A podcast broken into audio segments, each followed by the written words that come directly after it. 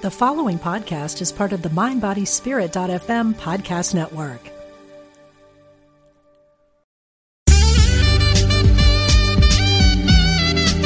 Unity Online Radio, the voice of an awakening world.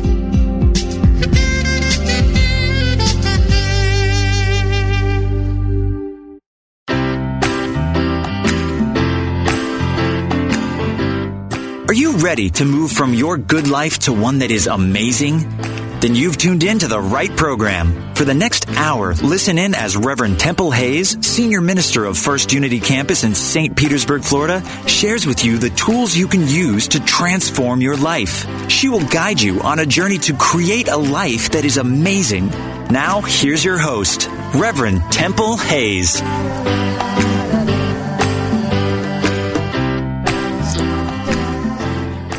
And welcome everyone, and we're so glad that you have um, taken the time to be with us today on From Good to Amazing. I've been really looking forward to having David Cowan. He is the author of Navigating the Collapse of Time, a peaceful path through the end of illusions. David, welcome to our show today. I'm so glad that you're that you're with us. Thank you, Temple, and I'm really glad too. And thank you for inviting me on this show. It's it's uh, thrilling. well, I know that uh, we actually hosted you here in St. Petersburg at our very own Wings bookstore, and a lot of people were raving about this book, Navigating the Collapse of Time. How did the book come about?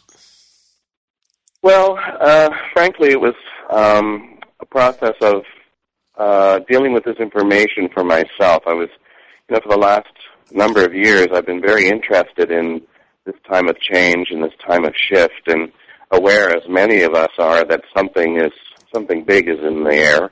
And uh, you know I was fascinated by these topics but frankly also puzzled by them. You know there were so many different points of view and and a lot of the information that uh, I was accessing actually seemed to leave you kind of without answers necessarily feeling a little fearful in some cases. So I I really needed to for my own sake find the common thread and tie all this together.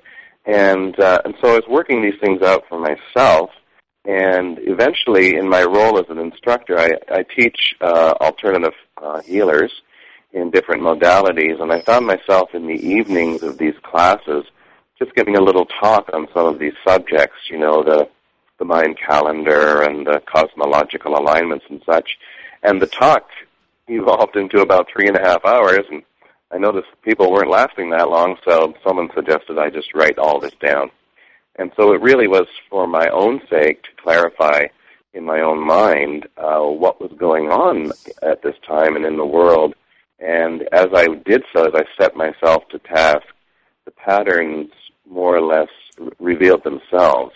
And I did start to see, particularly through the lens of A Course in Miracles, which my wife and I study, uh, that there is a common theme in all of this and that it is incredibly good.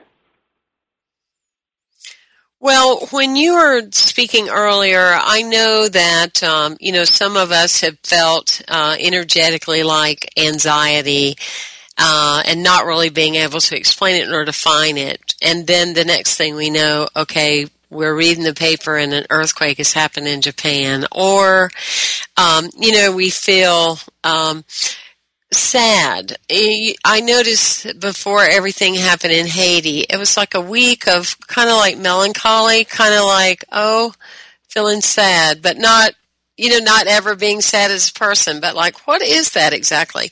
When you were saying that you were going through certain things, were you feeling some kind of um, hyperactivity or are you, are you speaking energ- energetically or was more of a curiosity and then an excitement okay. as I looked into these topics and you know investigated some of these different authors. And it was a validation, I suppose, of an inner sense, an inner knowing that we definitely are on the verge of a uh, very significant change on this planet. And I think if anyone, no matter where you look today, in what realm, whether it's the economics or the politics or um, you know, the healthcare, and wherever you look, everything seems to be pushed to the limit, and you know something has to give, something has to change. Uh, and you know, in the um, in the scientific theory of chaos theory, they say that major changes or or phase transitions that are always preceded by a period of what appears to be temporary chaos. Mm-hmm. And so I appreciate the anxiety that we feel often, but uh, you know, in what you're saying, also how we are noticing this uh, on a more global scale. In other words, you know, people as a group are beginning to feel these changes and and talk about them more and are more aware of them. To me, is exciting evidence that we really are moving towards what the ancients called oneness or unity consciousness. That we're we're we're discovering that we are not isolated beings or separated beings, and when, tremendous change or chaos occurs in the world, just as the Global Consciousness Project has proven now through computer analysis, uh, there are major shifts in the collective consciousness that reflect these levels of change. Um, the Mayan calendar is an example of a, uh, a thought system or a philosophical system actually predicted that at this time, and particularly this year, 2011, that we would step into a collective knowing of ourselves as conscious co-creators of realities. Up until recently, that, that kind of idea has been more or less relegated to the realm of metaphysics. And, you know, especially in the Western culture where we have this schism between uh, science and spirituality, um, we haven't really looked as a culture seriously at the possibilities for us, you know, experiencing ourselves beyond individuality. So to me, it's very exciting that people are noticing these waves and you know commenting on them and discussing them through forums like your show, for example, and uh, are beginning to acknowledge that we truly are um, individual aspects, but of a single consciousness. The internet, to me, is probably the strongest evidence that uh, this is happening on a global scale. Uh, you know, my understanding of the world is that it's an outpicturing of our individual and collective state of mind or consciousness, kind of like a movie screen. And so to, to see what's going on in the consciousness of the viewer, we look at the screen, and by looking at the world, we can see that we are really becoming uh, hooked up. We're becoming activated as a single field of consciousness, and that uh, that wiring up of the world through these communication systems, which are not regulated by anyone in particular. You know, no single government or no single group has um, you know control over this system. It is a, a, a collective human endeavor. To me, again, is another encouraging sign that we are approaching uh, a state of common awareness. And I have to say, I'm so excited by this Occupy movement. Not that I necessarily, you know, endorse uh, some of the techniques or tactics, but uh, as came out in the talk in the Wings bookstore the other night, you know, what this movement really indicates is the beginning of an awakening um, that that parallels what happens in an individual's case. Individually, we uh, we, we see in the personal development field that uh, the the awakening of the individual is often preceded by a sense of not knowing necessarily what's right or where I'm going, but just kind of uh, recognizing what we don't want. You know, where we get to that point where we say, I'm fed up, I've had enough, there has to be a better way. And very often, both that type of hitting bottom, you might say, uh, it is what precedes uh, a new dawning of awareness, a new state of consciousness. And, and we've seen this in the individual cases, but now it's happening on a planetary scale. These movements around the world, which of course started with the Arab Spring in Egypt uh, not so long ago, to me are highly indicative of that same process happening on a collective level. We don't yet, as a global culture, as a global society, we still don't know what the future looks like and what it is we truly want to create in this new earth, as Eckhart Tolle calls it but we're sure figuring out what we don't want. We're really beginning to recognize what's not working. Although it may in itself seem like a negative, I think it's a, um, a necessary prerequisite to figuring out what it is we do want and what it is that we are capable of creating together. Uh, so I'm I'm very encouraged by all of these uh, movements and see it as a an affirmation of the notion that we truly are stepping into a new era uh, based on collective consciousness and unity consciousness rather than the old paradigm of individual struggle and survival. And I I agree with what you're saying totally, and you can feel it. You know, for so long it has felt like that uh, us as metaph- physicians lived in our own world, kind of our protected bubble, if you will. Many years ago, one of my New Thought teachers, you know, he used to say that when he would travel on the plane, when somebody asked him what he did, he would say something, you know, ridiculous like he was a sex therapist because when he mentioned what he did as being a metaphysical leader, you know, he'd get so much of a, you know, negative response that he tried to make it interesting, you know, he was, he was, uh, sometimes being um, that was his way of enlightenment was the the shock factor. Uh, but in addition to that, you know, he, he he made a lot of sense because he found people wanting to be argumentative about positionality, and I have found. Um, and what you're saying with the the people changing that on every flight I've taken this year and there have been many many of those if people ask you know what I do I go you know I'm a unity minister and they go I love unity. You know? And that has really changed just not um, that long ago. Um, because a lot of times before even three four years ago people would go well, what is that? You know, or what does that mean? Or is that something you could tell by the way they said it, uh, with the tone? You know, is that some kind of, they'd say, is that some kind of non-denominational kind of thing? you know, where now people go, oh, I love unity. I love the idea of oneness or, oh yeah, you're spiritual, you know, not, uh, about rules and dogma. It's like, yeah, yeah, yeah. So, uh-huh. I'm sure you're finding that as you're traveling across the globe as well, that there's definitely a, a deepening and a, a awakening. Uh, we're becoming more of the mass rather than the unusual and the elite. Yes. Whether folks are aware of it or not, there has been a tremendous phase shift. As a matter of fact, the most significant change on this planet in 16.5 billion years occurred at the end of October uh, this year, October 28th to be exact. And again, if your listeners go back and look on the calendars and see what was happening in their lives around this time, they might actually resonate with this idea. And that date is actually based on the calculations of Carl Calleman, one of the, uh, I would say, premier researchers on the Mayan calendar. Mayan calendar um, actually traces the history of time going right back to the Big Bang.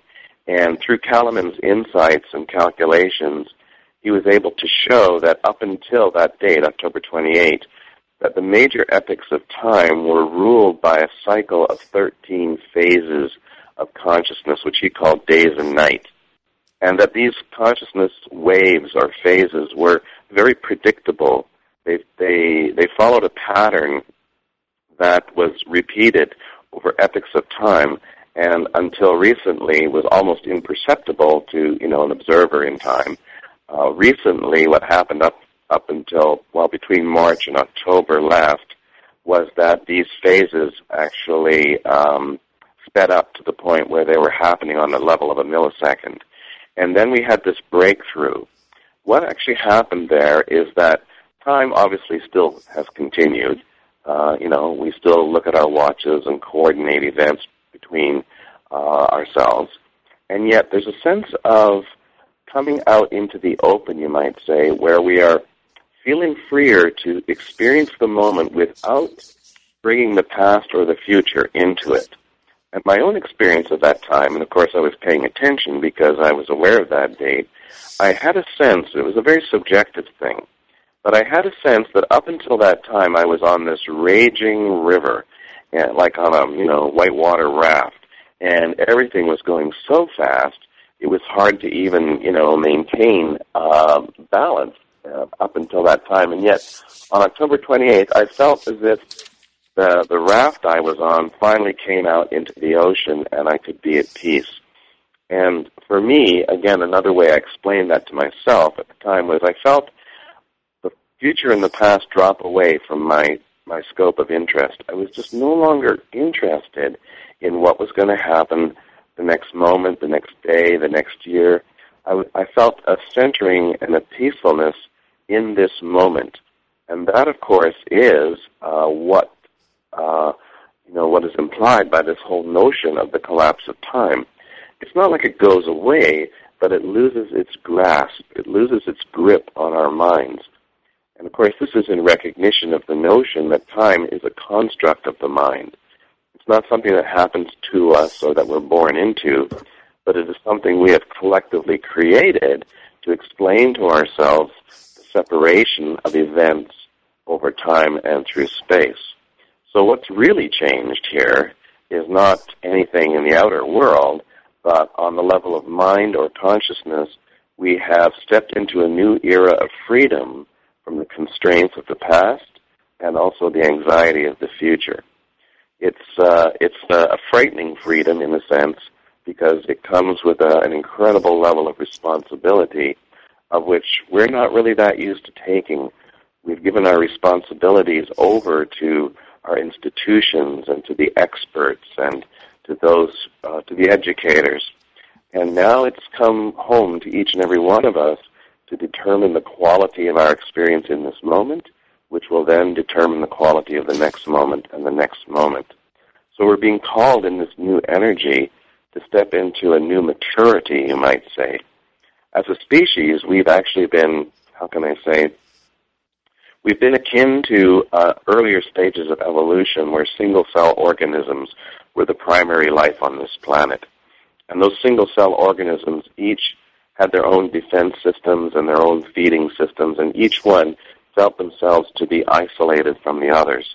And then there was this major shift, and I'm talking a long time ago, when the single cell organisms decided that they were much better off by banding together. And this was the beginning of multicellular life on the planet. And I think that's an apt analogy to what has happened here. We have been existing on this planet believing ourselves to be isolated by bodies, by our differences, by what separates us, whether it's philosophies, whether it's skin color, whether it's the amount of wealth we have or not. These things have kept us as isolated organisms, all attempting to survive on our own. Well, that phase transition has occurred where it is now being realized by each and every one of us that if we band together, if we unify, if we actually come together with a common choice under uh, a common desire to create a world of peace, one that is not ruled by you know the laws of separation and, and conflict, that we actually can do this and we can create a new form of life on this planet. That's how significant this change is. It's it's unprecedented that humanity has had this opportunity to connect on such a level, on a planetary level, and then from that point move forward and create a new earth. And to me, these are no longer just uh, you know uh, wishful statements or or um, positive thinking. This is now becoming a reality. It's uh, we're in the very early phases. So of course, when a baby is born, the first thing it does is kicks and screams. And I go back to what's happening on the political and economic scene now, as this new baby kicking and screaming and you know trying to orient itself to this new world. But once this baby calms down and uh, begins to organize itself, I think we're in for um, something again unimaginable, something wonderful, something that is unprecedented on this planet. It's very, very exciting. I'm Temple Hayes and you're joining me today on From Good to Amazing and we're talking to David Cowan. Navigating the Collapse of Time is his book, A Peaceful Path Through the End of Illusions. We'll be right back after break and we'll talk more about some of the illusions that we have which keep us from moving from good to amazing.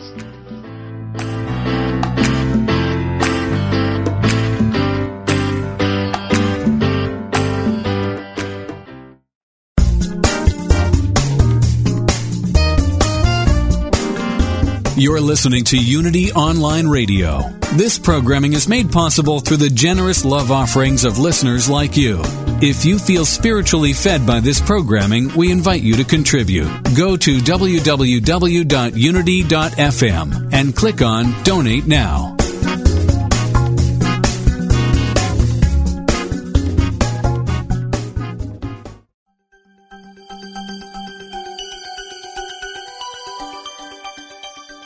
Hi, my name is Lynn Twist. I'm the author of The Soul of Money. If you're struggling right now with a financial crisis, I recommend going to www.unityfm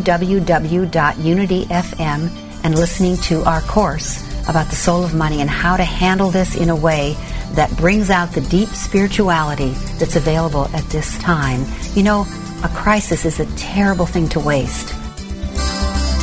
Join author Lynn Twist for the blessing of the financial crisis. You'll learn new techniques to use the current economic situation to redefine your relationship with money.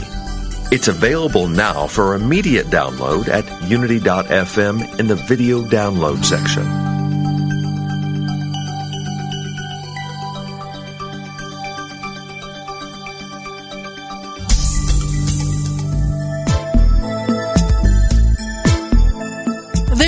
Nothing more thrilling than feeling your direct connection with your source, your spirit. In those moments, you are soaring, knowing that you can be, do, or have anything you want. But what do you do when real life hits you straight on?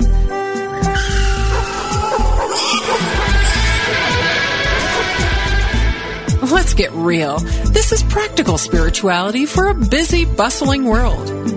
Join us every Friday at noon Central Time for Everyday Attraction, where the law of attraction gets real, where we explore leading edge principles and break down the law of attraction so it works for you every day.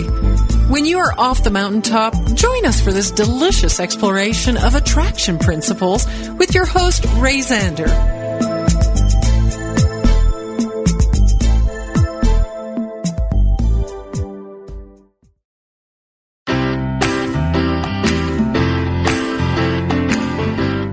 Thank you for tuning in for From Good to Amazing with Reverend Temple Hayes. If you have a question or comment about today's discussion, you can email us at amazing at unity.fm. Now, here's your host, Reverend Temple Hayes.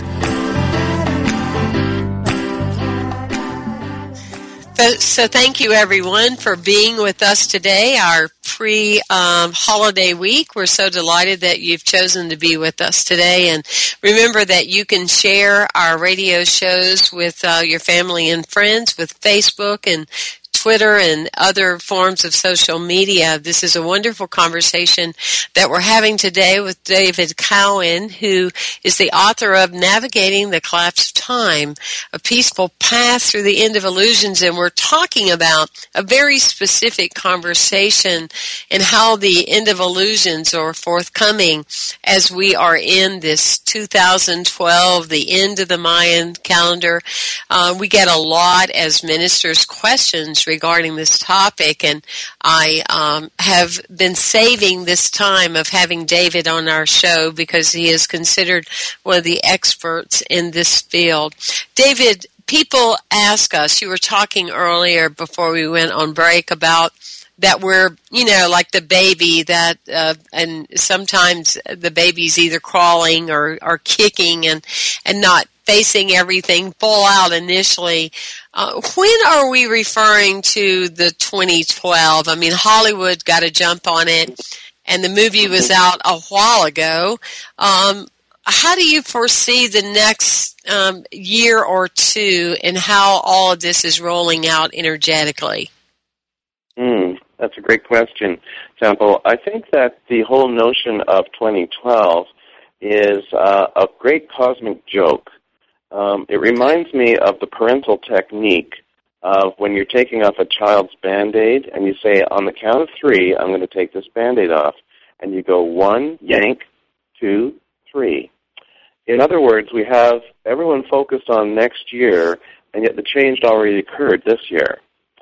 So if 2012 has any significance, if 2012 has any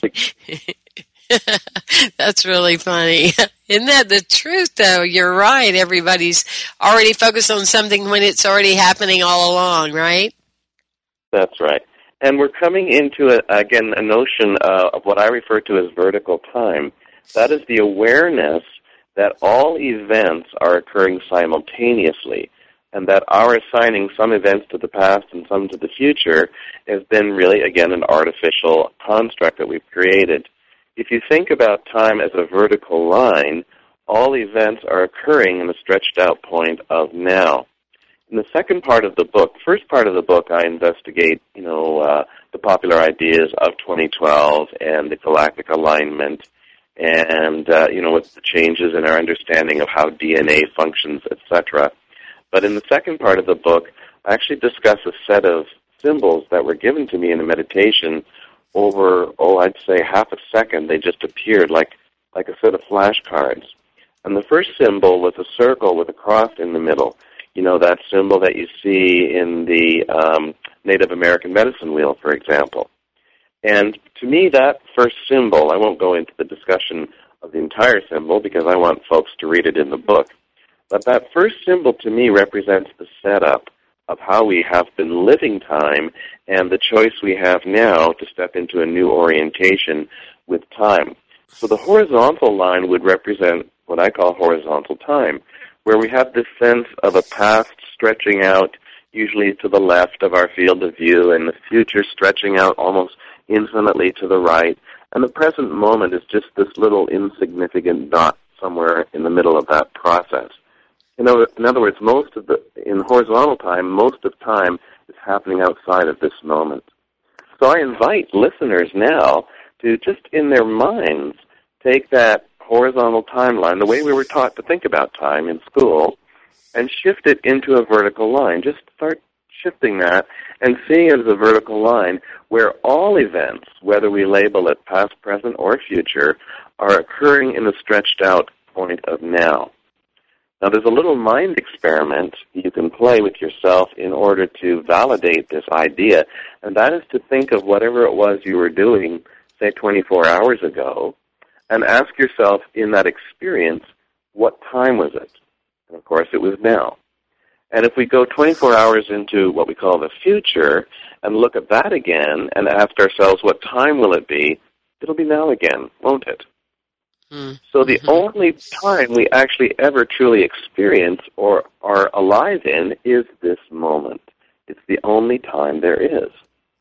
And so there's great freedom in shifting your timeline into vertical because we can change. You know, the past is not fixed. The future is not fixed. It's not linear. It's not based on single cause and effect events as we have been led to believe.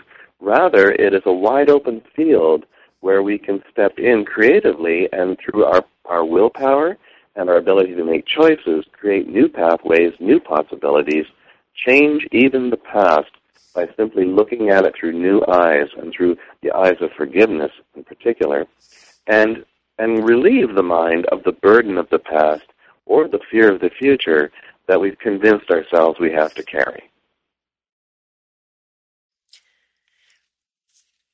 When you're talking about that sense of peace, and you're you're giving us exactly um, some good exercises and some awarenesses that will help us. What are some of the other illusions that you are referring to in your book? And by the way, everyone, uh, for our listeners today, uh, David's book is on Amazon, or you can also go to uh, his as well as his beloved uh, wife's website, Erina. It's Blue Sun Energetics. That's plural. Blue Sun Energetics.net. But David, when other illusions, I mean, obviously, I would I would know immediately we're talking about an illusion called control, right? I mean, that's one of our biggest ones that that we would ever think that we are in control of anything. Uh, what are some of the other illusions that are going to just dissipate away in this new time, the time of no time that we're going to be in? Great question again, Temple. Well, I would say one of the top illusions, aside from time, uh, and also separation in space. We're we're learning now uh, through the principles of quantum physics, which have been around this planet for over 100 years, that we aren't actually separated by space or by time. And uh, so, one of the chief illusions, I would think, is that we are limited by our bodies, that we are only bodies. And inherent in that illusion is the idea that we only have a very short period of time in which to actually live, determined by the length of the life of the body. So the belief in the body as the only expression of our life force is a primary illusion, I think, that keeps us in fear, keeps us in denial, and also keeps us feeling that these are topics that we can't broach. They're, they're encased in fear. Even in our culture, you know, we, we try and remove death from our uh, awareness by putting it off to the side, institutionalizing those who are about to transition. So by looking at the life actually as something that is in the body, works through the body, and exists beyond the body, I think is a tremendous uh, opportunity to transcend that primary illusion. We are not limited, rather than, and I'm sure you've heard this, rather than humans having a spiritual experience now and again, we are spirits having a human experience. And as spirits, we actually exist beyond the transition we call death.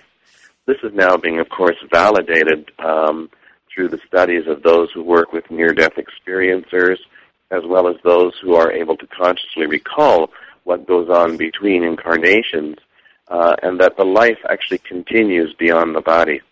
If we truly understood that, this would help us to nurture the body and respect it more as a as a vehicle with a purpose, and that, of course, is to be able to communicate love and communicate unity in this grand drama we call the world, but not to get attached to it, not to be worried if we see it aging or if it gets ill once in a while, or even if bodies come and go through things like warfare or accidents, to release ourselves from that fear that when the body dies, that we die. This is a, a primary illusion. All of these illusions, however, they really boil down to the simple illusion of the belief in separation. And this is an idea that we've carried with us from the very beginning. The Course in Miracles actually talks about uh, the creation of the universe being created by this desire to experience separation. So we could say that rather than hate being the opposite of love, that separation is the opposite of love, and love is simply the letting go of the belief in separation or the need for separation and embracing love, which is our true and deep nature. All of the uh, behavior on this planet, whether we label it good or bad, actually comes from a very deep memory of our nature, our basic nature as love. It's easy to see how good behavior comes from love, but it's the bad behavior that gives us a hard time of ex- as accepting, especially when we see, you know, the suffering of others and the suffering of innocence. But if we could choose to see bad behavior as simply a call for love or a recognition, a crying out that on the part of the person acting out that I, I'm not experiencing love now, and I'm acting out because within me I have this deep, if not dim, memory of love, and that's not what I'm experiencing. So this is the best way I can express my frustration, my desire to return to that place within me. So if each of us could choose to see others' behavior as either an expression of love or a call for love, it would be much easier to forgive that other, that behavior that before we would have judged as bad, which would have kept us in separation from that person. So this brings us to the theme of, separ- uh, of uh, forgiveness, which to me is the, the greatest way, the deepest way, and the most effective way of breaking down the illusion of separation. And when we forgive another, I'm not talking about forgiveness in the old sense, where you put emphasis on the crime or the fault, and then out of moral superiority you forgive, because that kind of forgiveness actually keeps the separation going. With that type of old paradigm forgiveness, we actually, uh, you know, don't accomplish much uh, as far as consciousness goes. But with the kind of forgiveness I'm talking about, where we recognize our oneness, which is to me it was beautifully uh, exemplified in the Hawaiian technique of Ho'oponopono, that type of forgiveness heals the uh, the projection of guilt in my own mind that I put upon that person that before I might have judged as being, uh, you know, bad or evil or or someone worthy of that judgment. So I guess what I'm saying is that if we choose the practice of forgiveness, we will accomplish so much more in our lifetime, not only for ourselves personally, but also accelerating this awakening process for each of us and for this planet. To me, that is the crucial tool to really step into the freedom we have now to co-create a new reality, to begin to forgive. And this forgiveness, again, is coming from that deep desire to allow the love that is beneath uh, the consciousness of each and every one of us to come alive, to be remembered, to be brought forward into the life, into the life's expression. And anyone can do this. A child can do this. It's not an intellectual feat. It's not something that needs to be uh, worked up. It's simply a choice in the mind that I could choose to see this situation differently. I can choose to see that person differently. And when we do that, we actually heal the relationship and we heal the oneness, the one mind that we all are all expressions of.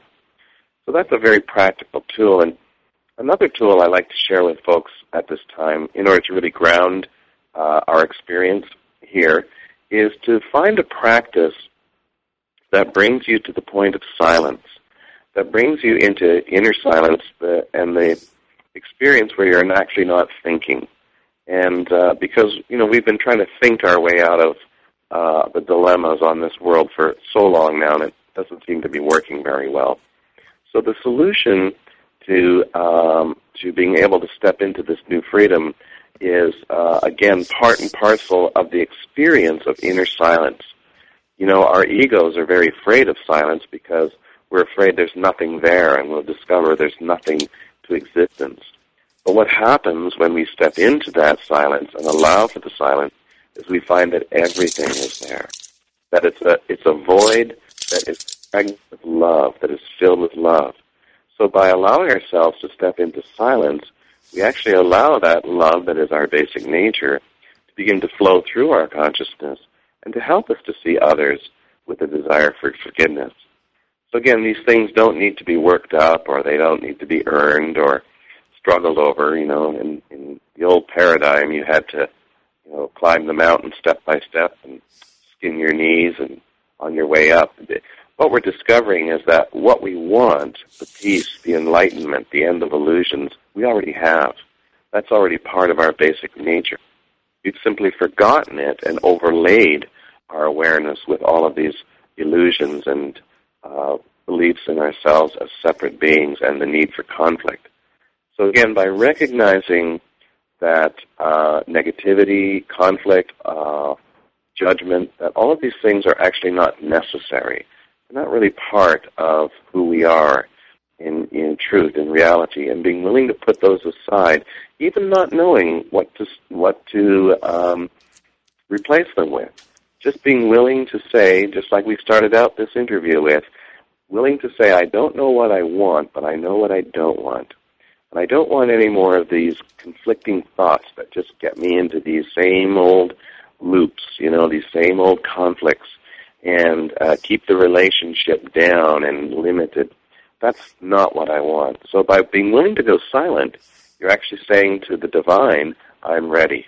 I'm ready for something new to be born in my mind, a new vision, a new expression of life. And again, it's not going to take very many of us to make that decision to actually seed the entire global mind with that same desire. And, and I think it's already happening.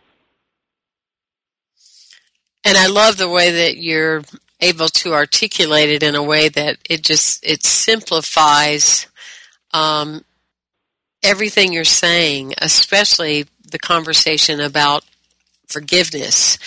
Uh, after break, we're going to talk about uh, David and Erina's uh, workshops that you can take online, and you are listening to From Good to Amazing. And I appreciate all of you joining us today, and also sharing this wonderful show today with your family and friends, especially those that have been asking you specific questions about 2012 and uh, where we are in our world of the uh, Mayan calendar. So we'll be right back.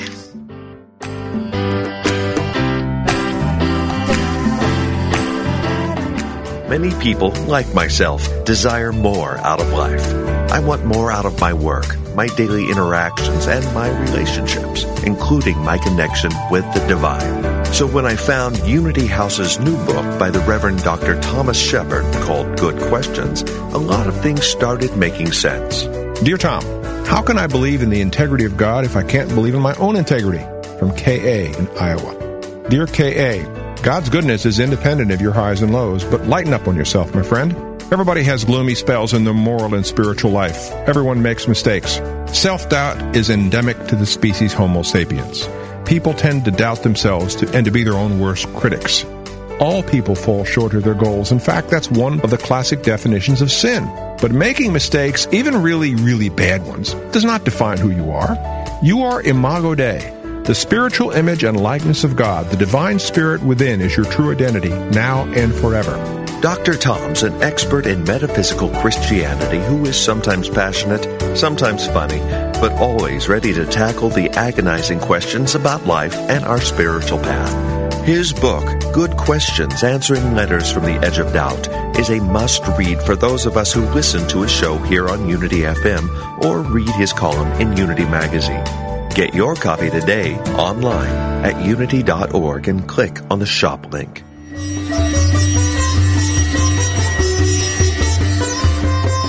Are you ready for the next steps on your spiritual path? If you are, you won't want to miss the Yoga Hour, Living the Eternal Way, with Reverend Ellen Grace O'Brien from the Center for Spiritual Enlightenment in San Jose, California. Essential insights and practices from the ancient yoga science of self-realization show us how to live healthier, happier, more balanced lives. The benefits of spiritually conscious living start now.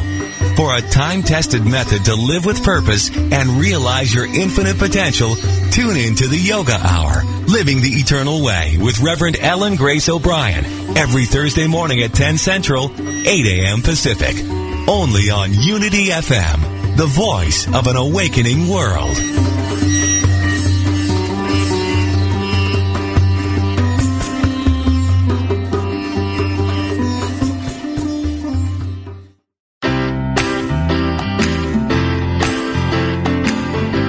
We now return to From Good to Amazing with your host, Reverend Temple Hayes. You, everyone, for being with us today. And also, I want to thank everyone that continues to make your donations to Unity Online Radio. You may want to plant a seed as well that in November we're going on a cruise. Many of us Unity FM hosts are going to be on a cruise in November and all the information you could possibly want and need. So you could gift somebody with that wonderful Christmas or holiday gift of joining you on the cruise next November is on unity.fm. David Cowan, thank you for being on our show today. We have been learning a lot um, of your wisdom and, and energy that you're bringing, uh, specifically regarding your book, Navigating the Collapse of Time, A Peaceful Path Through the End of Illusions. And this book can be purchased on Amazon.com, as well as David and his beloved's website, Blue Sun Energetics that's plural, energetics.net. David, we made reference very early in the program um, that along the way on your path, uh, you knew that you were meeting your soulmate, and her name is Erina.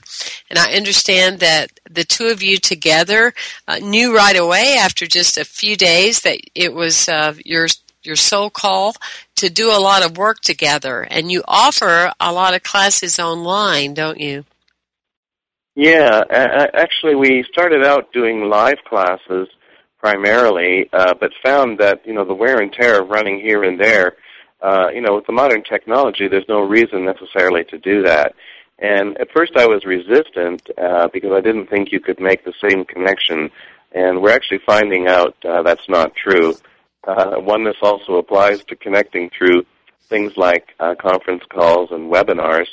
So we're offering uh, now currently a five-week um, program we call Soulful Communication, and it's about healing relationships by seeing the other uh, from a new perspective, from the perspective that we've been talking about uh, for this last while. and we teach specific skills on how to communicate from a new level, from, from a deeper level within ourselves, and actually to allow the other person to communicate is really what it's about. This particular course, again, it's five-week combination webinar, um, conference calls, and other materials, actually leads towards a license also as a spiritual health coach. So for those who are in practice uh, in any form of complementary healing, we, you know, highly encourage them to consider this license as it legitimizes their work and also gives them, uh, you know, a degree of legal protection as far as being practitioners in today's world. Uh, we also have uh, some programs in uh, what we call soulful dowsing. Dowsing is the use of a pendulum, of course, and we use it slightly differently than uh, you know uh, folks have been using it mainly in the past, and, and that is we use dowsing as a as a focal point for shifting conditions and creating new possibilities. So we find it a very practical skill that can help uh, in individual lives or people working with other clients and, and group work, etc. Our new book uh, coming out in June, which is also on Amazon now, I believe, for pre-order, is called Dowsing Beyond Duality. And so, uh, you know, we're really excited about that, and we want to uh, actually create a correspondence course based on that book as it comes out. I will also mention that Erina and I do individual sessions where we do some of this distance work, and uh, you know we correspond directly, of course, with folks uh, about some of their issues and concerns, and all of that is uh, you know described on our uh, website. Uh, I will mention as well, Temple, the name of the website, Blue Sun Energetics, actually refers to the Hopi prophecy. The Hopi, uh, amongst most other uh, natural people on this planet have all ha- they all have predictions around 2012, and they're all um, uh, you know different uh, cultural perspectives, but they all converge on one idea, and that is that we're at the birthing of a new world. And according to the Hopi, this new world will be uh, accompanied by a second sun appearing in our sky, uh, and we're going to discover that we've had two suns uh, in our environment all along the second one is a blue sun, or a blue star Kachina, as it's also called. And my sense of that is that it already exists in a dimension just outside of our current level of perception. But as our consciousness raises and as we come into this new energy more completely, we're going to start perceiving more of what's out there in that universe in other dimensions of existence.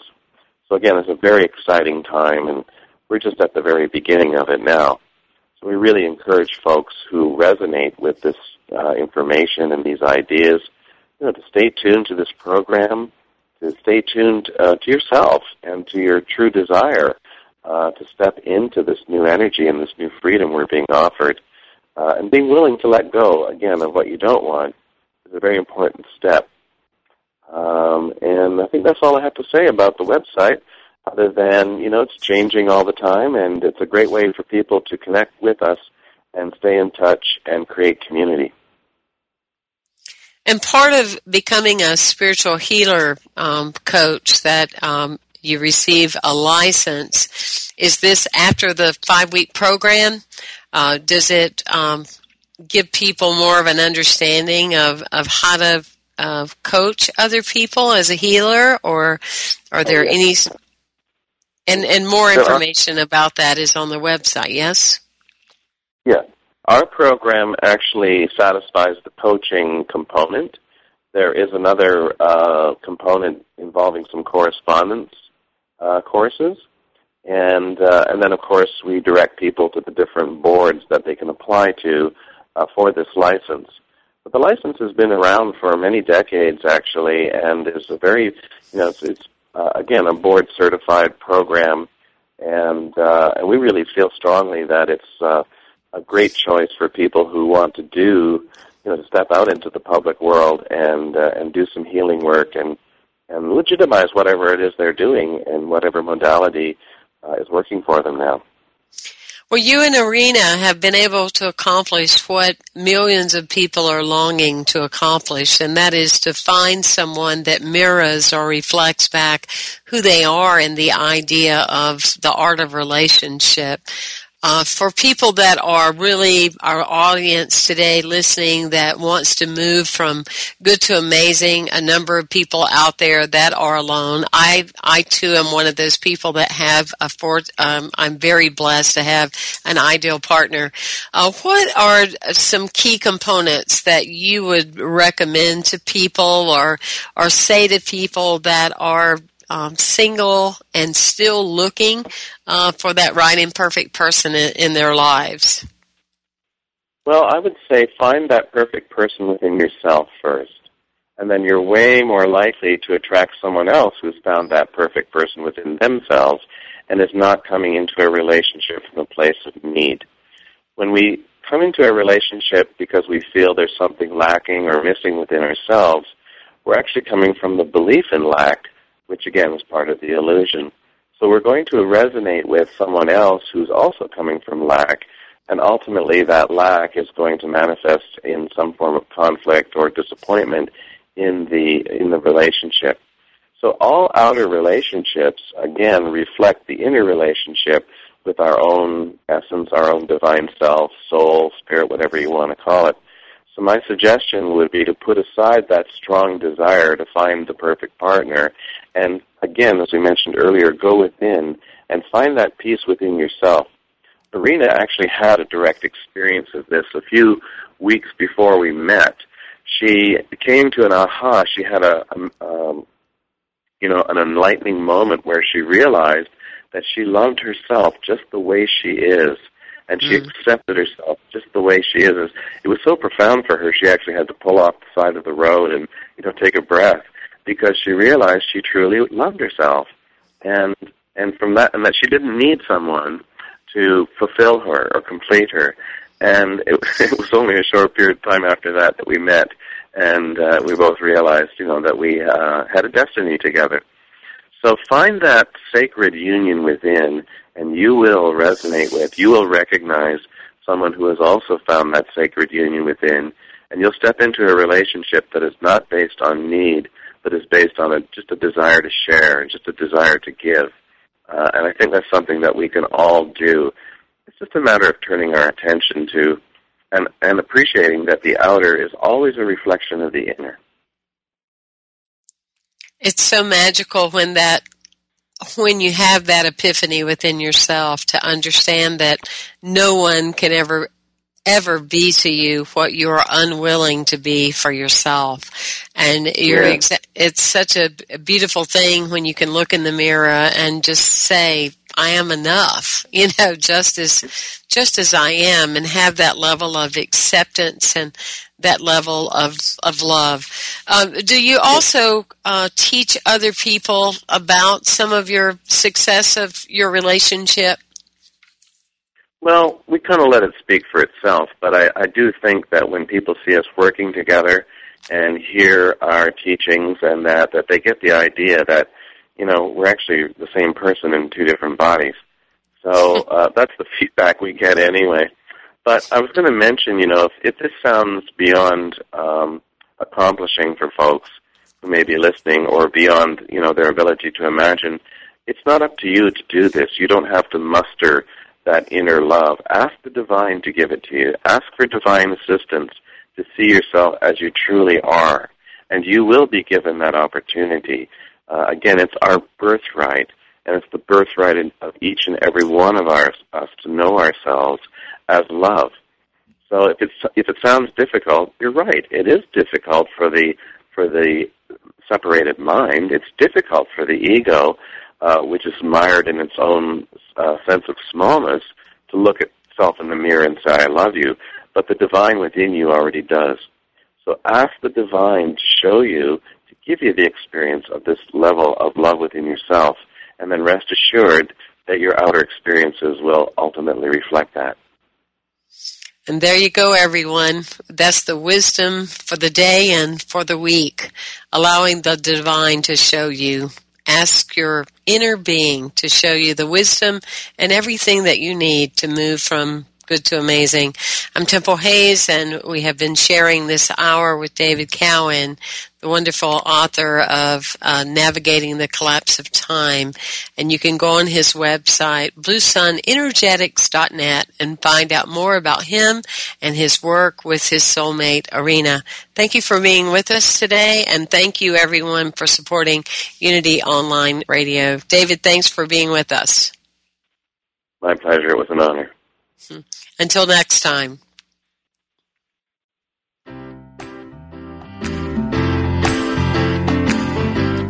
Thank you for tuning in to From Good to Amazing with Reverend Temple Hayes. Join us every Monday at 4 p.m. Central, 5 p.m. Eastern for more tools to move your life from good to amazing. This program is brought to you in part by Temple Hayes Ministries online at www.templehayes.org and First Unity Campus in St. Petersburg, Florida. Online at www.unitycampus.org.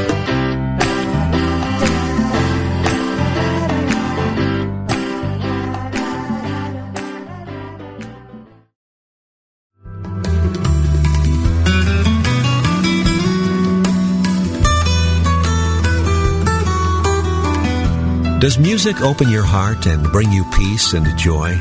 Experience the sacredness of sound with Ramdesh Kaur as we travel the world of mantra, kundalini yoga, and devotional music.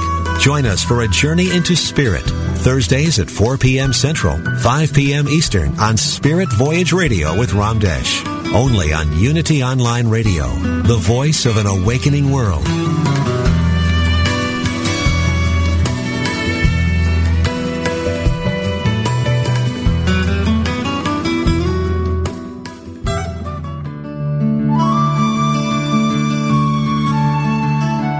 Inspiration only takes a moment. We invite you to focus your attention inward with these words from Elizabeth Searle Lamb. This is a new day. Lead your conscious mind to that still haven of your soul where your indwelling Christ opens wide the doorway of your heart.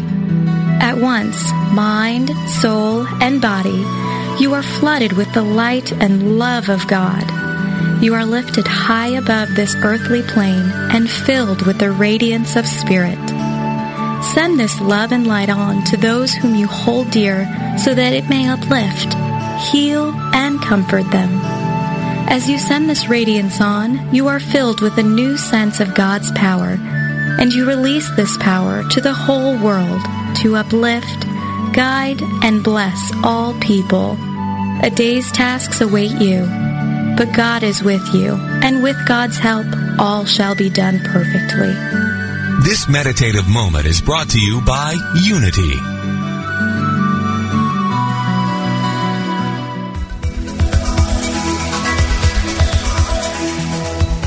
Is there a difference between the spiritual teachings you know and how you live your life? Does your day-to-day experience reflect what you truly value?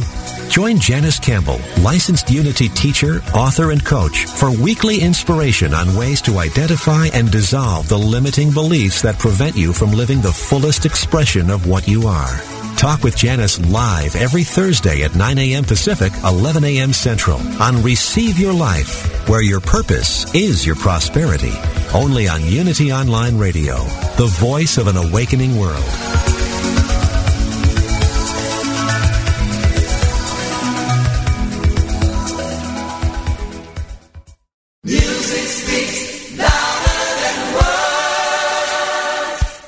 Music Speaks Louder Than Words is an inspiring, informative, and fun hour of uplifting, heartfelt music and commentary that delivers a powerful message of love, joy, and oneness. It will keep you smiling and singing along.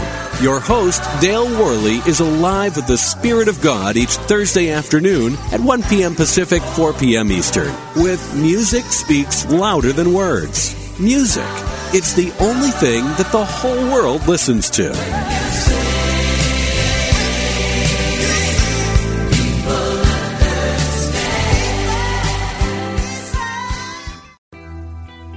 I'm Suzanne Giesemann, and if you've ever wondered about life after death or if it's possible to connect with a higher consciousness, I invite you to join me for my podcast, Messages of Hope.